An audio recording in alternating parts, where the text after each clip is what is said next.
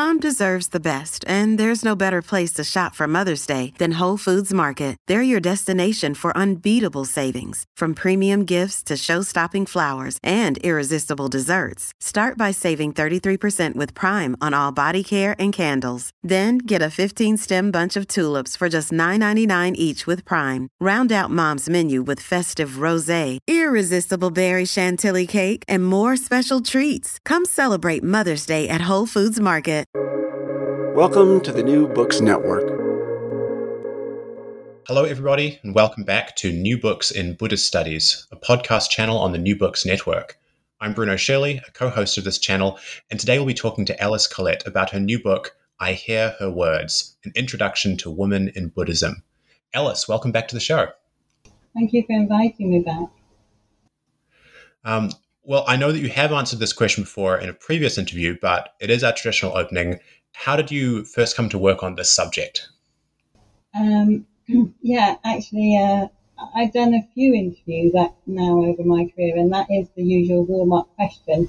So um, I, I, worry a little bit that I keep repeating the same answer here. So I would say to anyone listening who's heard other of my interviews, um, I do try hard not to repeat myself in interviews generally. Um, but with regard to this question, uh, an answer to it that I know other people have found interesting is if I talk about uh, my grandmother and how I was introduced to gender politics at a very young age. So my grandmother grew up in war-torn London in the 1940s and the 1950s, and um, she was pleased with the opportunities that women had during the uh, war when the men were away at war. But then when women were forced back into the home or encouraged back into the home in the 1950s, it, it was a source of frustration to her.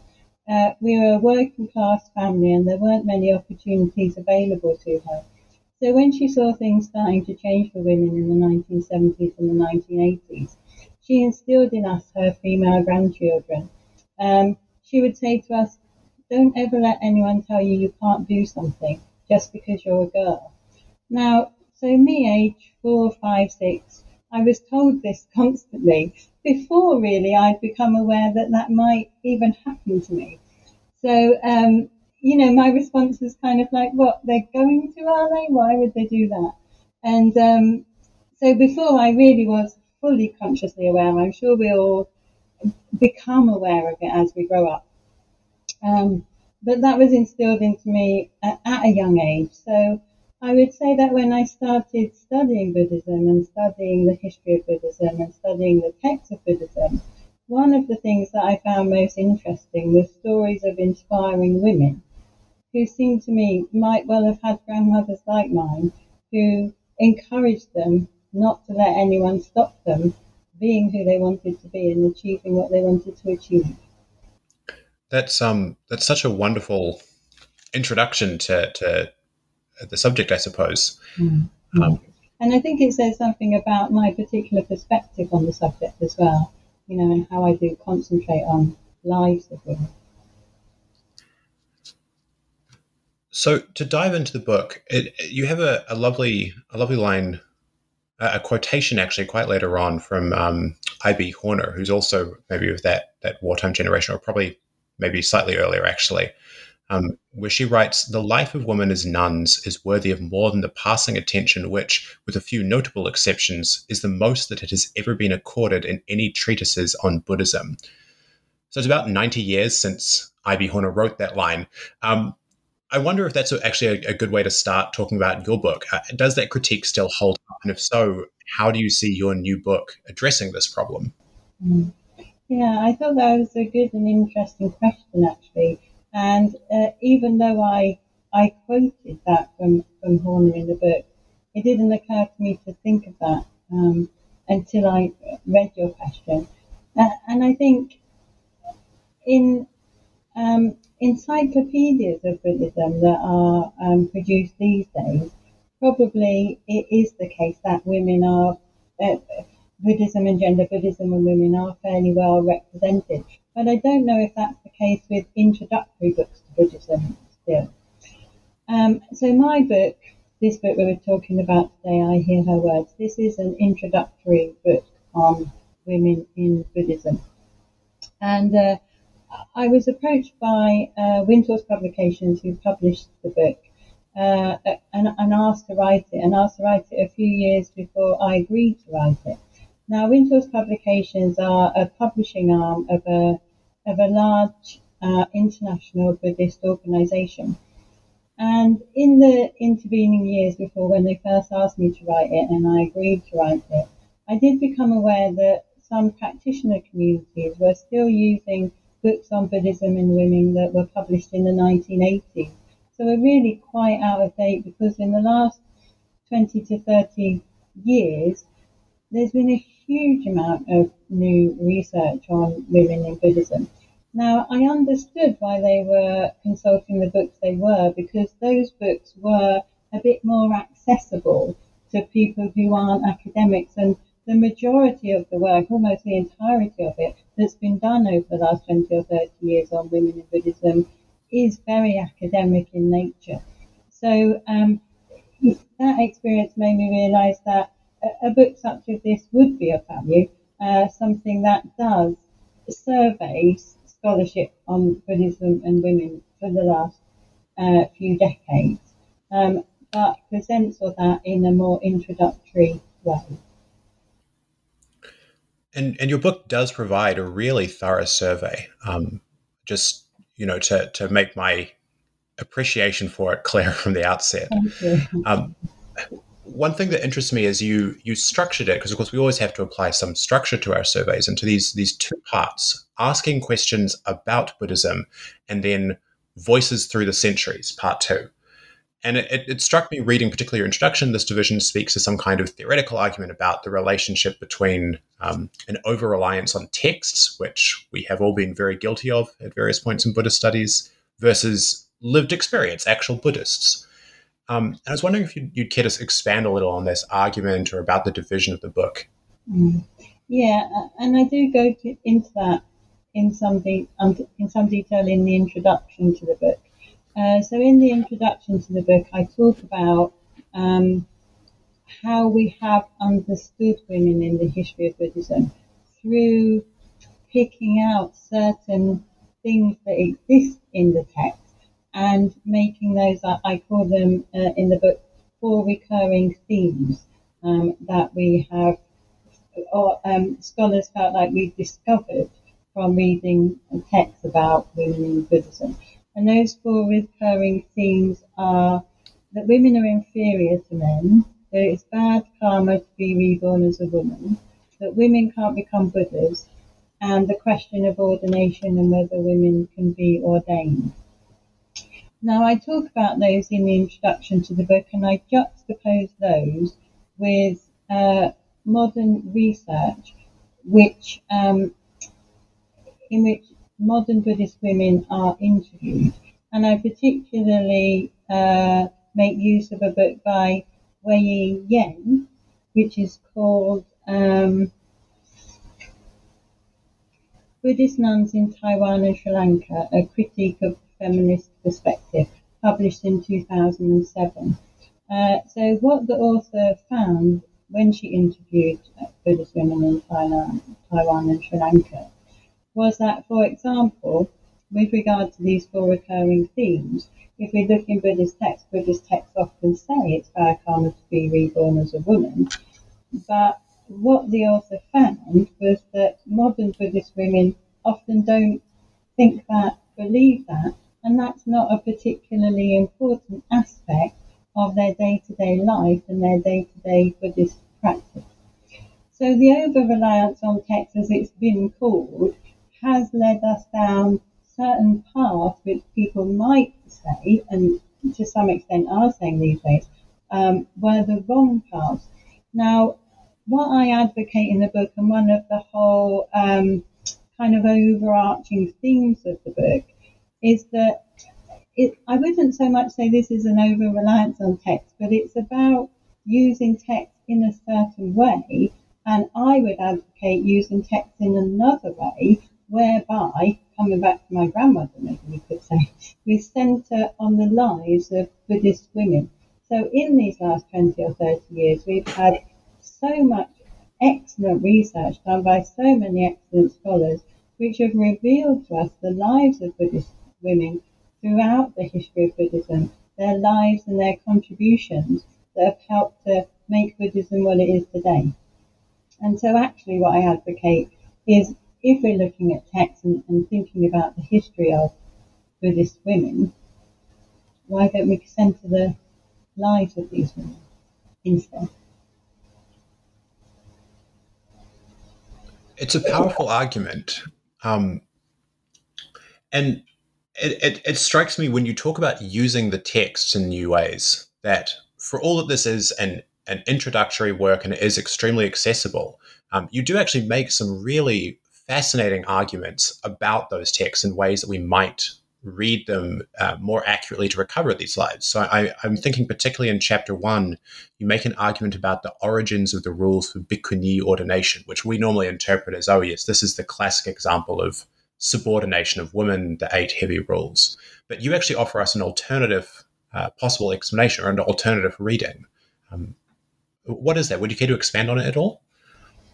Um, yes. So the point that I make on that is that at the time Buddhism began in the ancient Indian context, you could say there wasn't really a clear comprehension of what an independent woman is.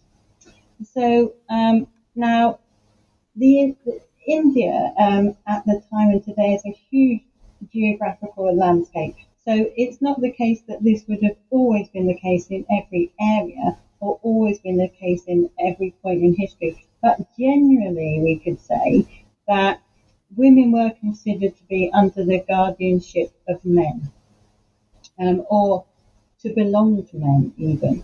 So the idea of uh, an independent nun, a nun, a Buddhist woman who renounced the world, shaved her head, wearing robes, going off into the forest to meditate, there wasn't really a clear comprehension of who that person is within the the social order of the day or the social structure of the day. So what we see in the early texts is examples of Buddhist women being sexually assaulted, and there are rules in the monastic code that are there to protect women against being sexually assaulted. So, for example, women shouldn't travel alone, um, and if they spend the night somewhere, should try not to be alone but be with the group of nuns instead. Uh, so my argument in relation to the eight special rules is that they were put in place to protect women from being subjected to any sort of sexual assault. So the eight special rules are there to communicate that the nuns are under the guardianship of the monks, therefore not available in the way that they would have been considered to be available, i.e., sexually available. So, talking about um, subordination or, or, sexual availability for that matter, um, I think it's toward the, the end of chapter one, you write, when we ask the question, does Buddhism support gender equality? What do we mean by Buddhism? You know, th- these are questions about equality or, or, you know, your grandmother saying that, um, you know, don't let anyone tell you you can't do anything. So would you be willing to suggest an answer to that? You know, what do we mean by Buddhism? Does Buddhism support gender equality? Is a singular answer even possible? Yeah, yeah. So, so the context of that chapter is that I do spend that uh, chapter one discussing this question because um, uh, the nature of Buddhist ethics, I think, makes it look as if Buddhist ethics um, supports um, advocacy of social justice, perhaps slightly more than is actually the case. Um, so in this chapter, I explore whether Buddhism supports gender equality, and at the end of the chapter, I uh, ask this question with an awareness of coming back to the lives of Buddhist women. So when I ask the question, what do we mean about Buddhism? What I mean by that is when we think of Buddhism, what Buddhism is, are we always completely and fully aware of the lives and contributions of countless women throughout the history of Buddhism that have helped to shape Buddhism and make it what it is today? Now, if when we use the word Buddhism, we are fully and completely and absolutely aware of the lives of these women and aware of the contributions of them, then does that reformulate somehow or change the meaning of the question to us? Yeah. So, um, does even the question become less relevant if we include in our definition of Buddhism the lives and contributions of women throughout the history of the tradition? And of course, that sets up uh, part two of your book, right? The the voices throughout the centuries section, where you turn to historical lives of individual Buddhist women. So I was wondering, before we talk about any of the individual chapters in that, what what was your selection criteria for this section generally? How did you choose which voices throughout which centuries? It, it's just always an interesting methodological question for me. Yeah. So so firstly, I would say it was it was a hard choice making the selection and there are there's a lot of research uh, and a lot of the lives of, of, of, many women that I had to leave out, especially as this is an introductory volume.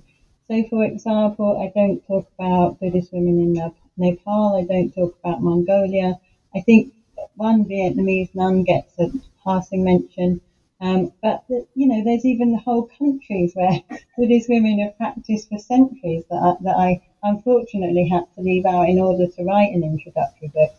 And then the, the lives of, and, and the women I did uh, focus on, uh, I tried to um, bring together a, a, selection of different women and, and, their lives and their teachings to show as much as I could a kind of representative sample of the different kind of contributions women uh, can make and, and are making making and have made to Buddhism and what it is today.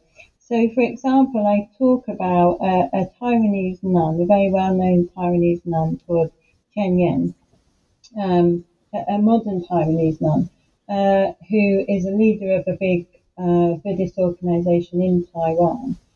And her way of um, advocating practice and her teachings are quite unique I would say, in terms of her, the way in which she has attempted to dre- address questions of gender and gender equality.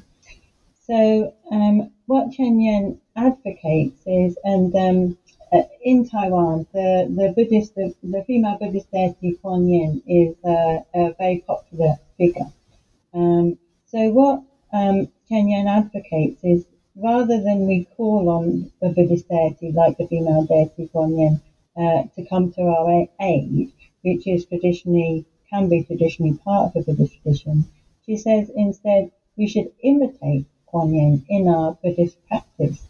And in doing this, she puts forward different attributes and characteristics of this female deity Kuan Yin and says that we should try to imitate them now, the characteristics and a- attributes of this female deity that she brings to the fore and highlights are what are traditionally thought of as feminine characteristics and, and, and qualities like kindness and care and nurturing.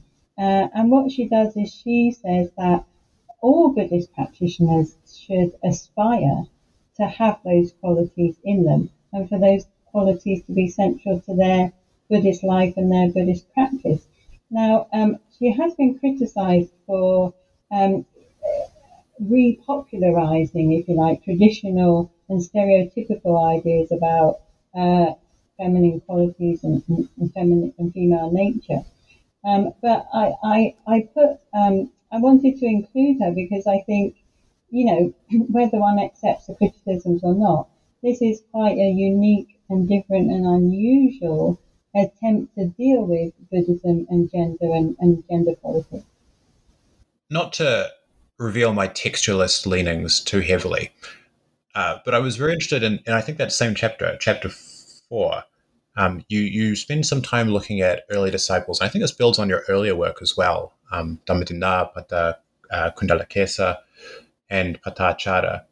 And you make a point of comparing multiple biographies of these women across time and I was wondering if you care to talk about, again, methodologically, like what do we learn from doing this, from reading different biographies of the same woman? Mm-hmm. And, and, this is something that um, I, you're right. I, I have talked about this in other of my research, and um, uh, the uh, the director of Windhorse Publications had to keep telling me to not make this too academic and uh, to make it a bit more simple and a bit more basic, um, because I think that comparing different narratives or different uh, biographies of different women can reveal a lot. Certainly, it can uh, instill in us not to take historical data at face value and not to accept all that we read in Buddhist texts as categorical examples of historical reality. Um, so to take a couple of the early nuns who were considered to be direct disciples of the Buddha, uh, one at least I think was, you mentioned, um, Kisa-Gotami and Patachara. Uh, now these two women, the biographies associated with them are both stories that contain grief. Uh, Kisa-Gotami is said to have experienced the grief of the death of one child, and she was sent to the Buddha uh, in in order that he might um, assuage her grief in some way. Uh, Patachara experienced grief relating to the death of two children, a husband, and other members of her family. And those are the biographies usually connected to those two women except that in one Buddhist tradition, the biographies are switched round. So the grief story relating to Kisa-Gotami becomes the grief story relating to Patachara. So, as I say, what that shows us in relation to particularly the lives of women in Buddhist history is not to think, well, there definitely was a nun with this name who was a direct disciple of the Buddha and this is her story, but to just um, consider it to be more a, a, bit looser than that. Yeah, more broadly the case that there were nuns who were direct disciples of the Buddha, and probably some of the elements of some stories w- will have some historical reality to them. Now, I, I talk about the lives of these women in my 2016 uh, book, Lives of Early Buddhist Nuns. And I asked them, Martin Seeger, who's Professor of Thai Studies at the University of Leeds, to write an afterword for that book. Martin works on modern Thai Buddhist renunciate women, or Buddhist nuns, we could say, and he has uncovered biographies of such women from the 1800s and 1900s. And I wanted and, and asked Martin to write an afterword to that book because one thing we do find is that the same struggles of these women, and some of Martin's work is oral history from people who knew these women. And some of the struggles that these modern Thai women faced when trying to be taken seriously as Buddhist practitioners, uh, trying to teach and teach men and women, trying to practice, were just the same kind of struggles that we see and find in these historical narratives.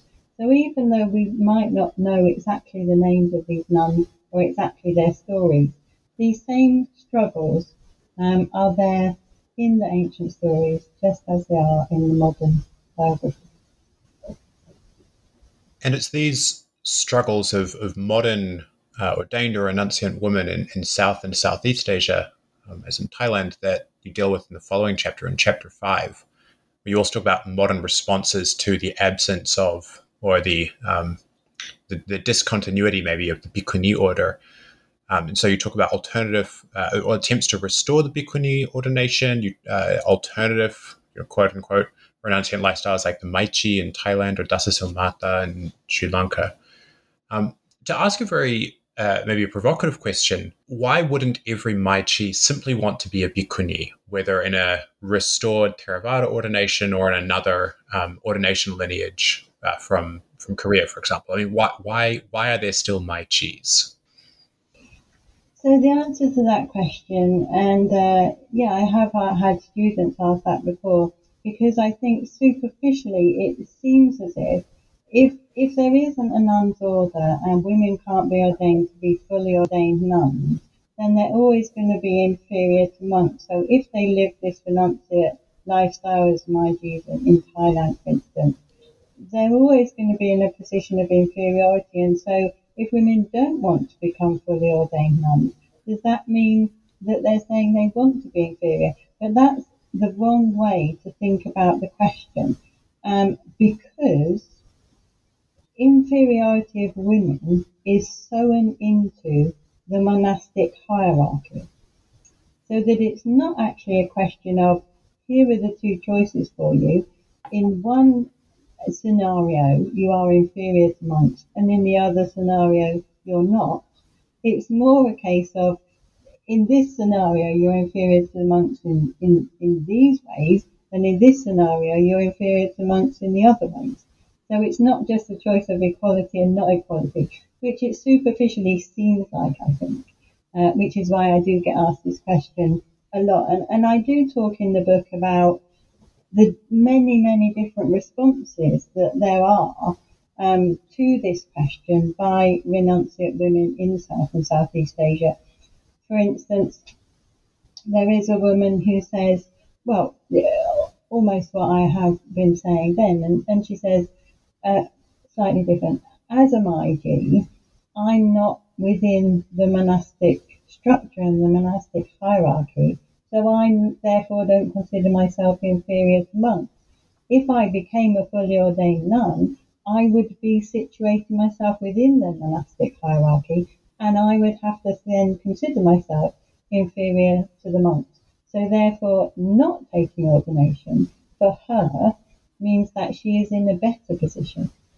Um, and as I say, there's a range of responses. And another um, woman I remember that I quoted from said, well, currently I don't think it would benefit me or other women to take full ordination. I can't see that there would be any benefit for us, but I'm open to the possibility that there might be.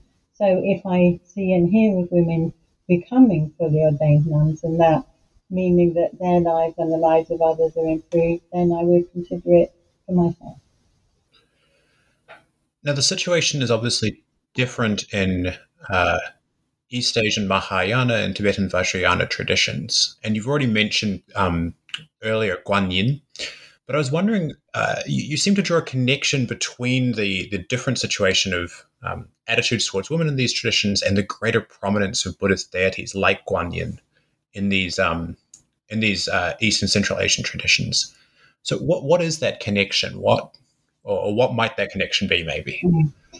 Yeah. Again, this is a, a question that uh, students like to ask in my experience, and and the, the reason that um, I think I didn't have anything about it in the book, and then again, the Windhorse director, the director of the publishing house, wanted me to put something in. Um, but it really isn't an easy question to answer. There isn't an easy and there isn't an obvious answer. And, and I think actually that the answer people want is that it does make a difference. If you have a female deity, it makes a difference to the quality of the lives of female practitioners in within that tradition. Um, but certainly there isn't any clear and categorical evidence that that's the case. Now, um, you know, I'm a scholar of uh, ancient Indian history. So in writing this book, I had to research women in many different traditions and different time periods around the world. And what I say in the book is that I think I might have seen in the biographies of women from Tibetan Buddhism some sort of strength of character of these women that I wondered, and I wondered whether that existed in these biographies because there are female deities in Tibetan Buddhism. But then there are female deities in East Asian Buddhist traditions as well. And I didn't see any of the same things when I was researching East Asia. Not exactly in the same way as I saw in these Tibetan biographies. So, as I say, there's not an easy answer to this question, and I'm afraid usually not the answer that people want, I think. You know, there's no evidence, there's very little evidence that um, the existence of female deities does improve the lives of female practitioners. But the more the more complex answers are usually the more satisfying in the long run, right? Maybe. Um, so in the, the final, I think, substantive chapter of the book, you discuss some of the attitudes towards women from um, troublesome or problematic to outright abusive that we've seen in Buddhist movements in the modern West. So, really, a broad geographic scope. Um, and you point out there's an apparently contradictory nature of these attitudes when viewed against Buddhism's general association with, uh, I'm quoting here, compassionate action and the practice of ethics.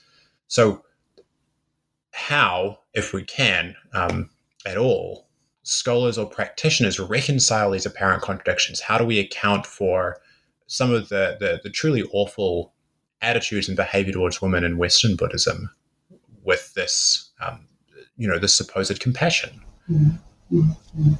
Yeah, uh, and I think that, um, yeah, it's an apparent contradiction, but it's a contradiction that's very difficult to untangle, and especially, most especially, it's difficult to untangle in relation to the past. But there are reasons as well, sometimes, why it's difficult to untangle um, in the modern world. So um, I talk about uh, sexual abuse in that final chapter, sexual abuse in modern Buddhist traditions. Um, and I talk about, for instance, the Buddhist Sunshine Project, which is a project that reveals sexual abuse in Shambhala International Buddhist tradition.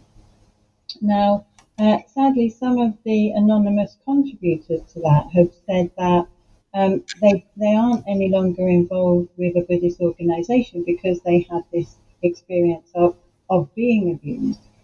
Now, for those people, I completely understand why that's the case, and you know, it's very, it's, um, I was going to say sad, that doesn't seem to quite cover it really.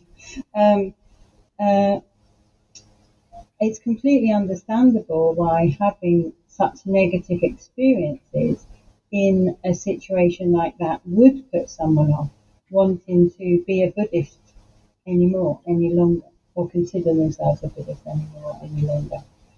For those of us who haven't been subjected to the abuse, for us, it's not that difficult to say, well, that was an abuse that was done by one Buddhist teacher, but that isn't Buddhism per se. That's the actions of one Buddhist teacher like say for us who haven't experienced it, it's easy for us to comprehend that and foresee that, to see that. Not so easy for the people who have um, been subjected to um, abusive um, relationships. Now, in the past as well, if we think about the past, again, it's much harder to untangle the contradiction because what is Buddhism really without Buddhist practitioners? Well, you can say Buddhism is the teachings and the practices advocated by the Buddha. But how do we know about them? Well, we know about them because of Buddhist practitioners, because Buddhist pra- practitioners have transmitted them down the centuries. So, how do we untangle what's something from the mind of a Buddhist practitioner and what Buddhism per se, if you like. Um, so I think just as that is still a problem today, that has been a problem uh, even more even more difficult, uh, even more difficult to untangle uh, when we think about the past. And perhaps that takes us right back to the argument you make in chapter two that misogynistic passages within uh, supposedly canonical or commentarial, early commentarial texts have been given more attention than they warrant. Um, why why is that? Like, why both have they been given so much attention, but also why is that emphasis unwarranted? Um, should we still be focusing on all the misogynistic things that Buddhaghosa says at times, for example? Um, I think it's unwarranted because whilst it is true that there are misogynist passages in Buddhist texts and quite a few of them, if we think about how many Buddhist women there have been throughout the history of Buddhism in the numerous countries that Buddhism has existed, the amount of women that they've been and all the contributions that they've made to Buddhism far outweigh the number of misogynist passages that we have in Buddhist texts. So once again, why don't we focus on them rather than on what's negative in, in the Buddhist text? Um, now, but the reason there has been a focus on the Buddhist text is, is something that I'm very, very sympathetic towards. So um, when uh, feminists started um, studying Buddhist texts, uh, second wave feminists in the 70s and 80s, uh, feminists would come with an agenda, and the agenda would be to right wrongs. Now, I'm fully supportive of second wave feminism and, and everything that was achieved by second wave feminist movement. You know, I wouldn't be who I am today without all that, I'm sure. But when the feminists started studying the Buddhist text, in, in order to address righting wrongs, you need to bring, you need to foreground the wrongs in order to make people aware of them, so then you can work towards righting them. Yeah. So, for that reason, the misogynistic passages became centre stage in uh, research and, and, publications about women in Buddhism and gender in Buddhism. Uh, so, what I'm advocating actually is that, well, we've done that, and maybe that was almost like a historical moment and necessary at the time. But now, what I think we should do and what I'm advocating is focusing more on the lives of women in Buddhist history and their contributions to um, what Buddhism is today. Now, I do make a point uh, when I'm talking about these misogynist passages as well that I don't think has been made before, which is that if we look at how men are represented in these passages, men really don't come off well either.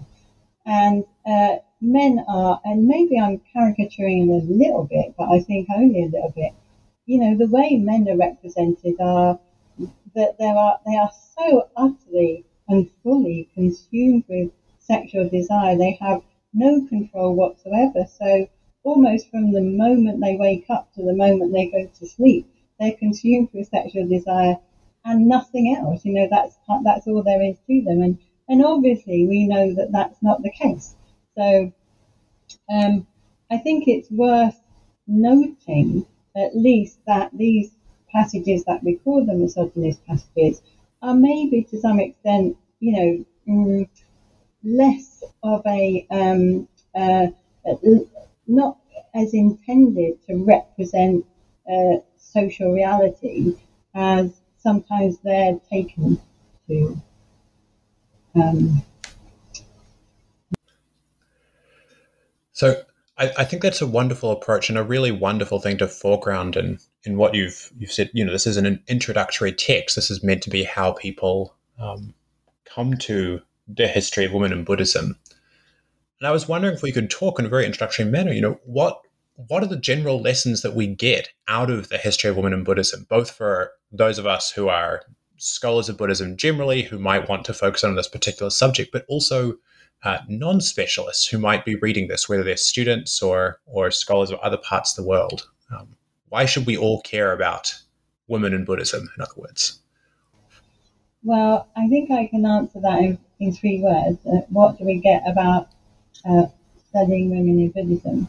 Well, we learn to value women. Or you could say we learn to value women and to value their contributions. And um, th- there was a review of one of my books done in 2013 by Charles Hallisey. And he said something that's always stayed with me actually. He said something like, uh, when we study women, we study everything. And um, there is a need actually when we when we study women to think about and to come to it from a variety of perspectives. So uh, in the study of women, we can draw on uh, historical data and theory from a variety of different academic perspectives, so that you know we can when we're studying women, we can study everything. You know, um, anthropology, sociology, philology, psychology, ethics, history, archaeology, art history, etc., etc. Um, so there's a great deal I think we can get from studying women, which is um, learning how to approach a subject of study and a discipline in a multidisciplinary way, as well as learning something about uh, women and men more generally. Well, we're running towards the end of our time here today. I wanted to finish with just our traditional choosing, uh, our traditional closing question here on the uh, the network. Um, what are you working on next? Mm. Uh, well, I'm not doing any research at the moment. Actually, I'm uh, I'm heading up a new project in the UK on um, which is focusing on decolonising the curriculum. So currently, I'm doing more management than I am research. Now, usually, when an academic will say that to you, uh, they won't they won't be thrilled at that, and uh, they'll be saying it when uh, uh, uh, and feel some negativity towards it. But actually, I'm I'm very excited about the new project which we're launching next March. But yeah, so for the time being, uh, I'm doing more managing the, the research. But actually, I'm happy about that at the moment.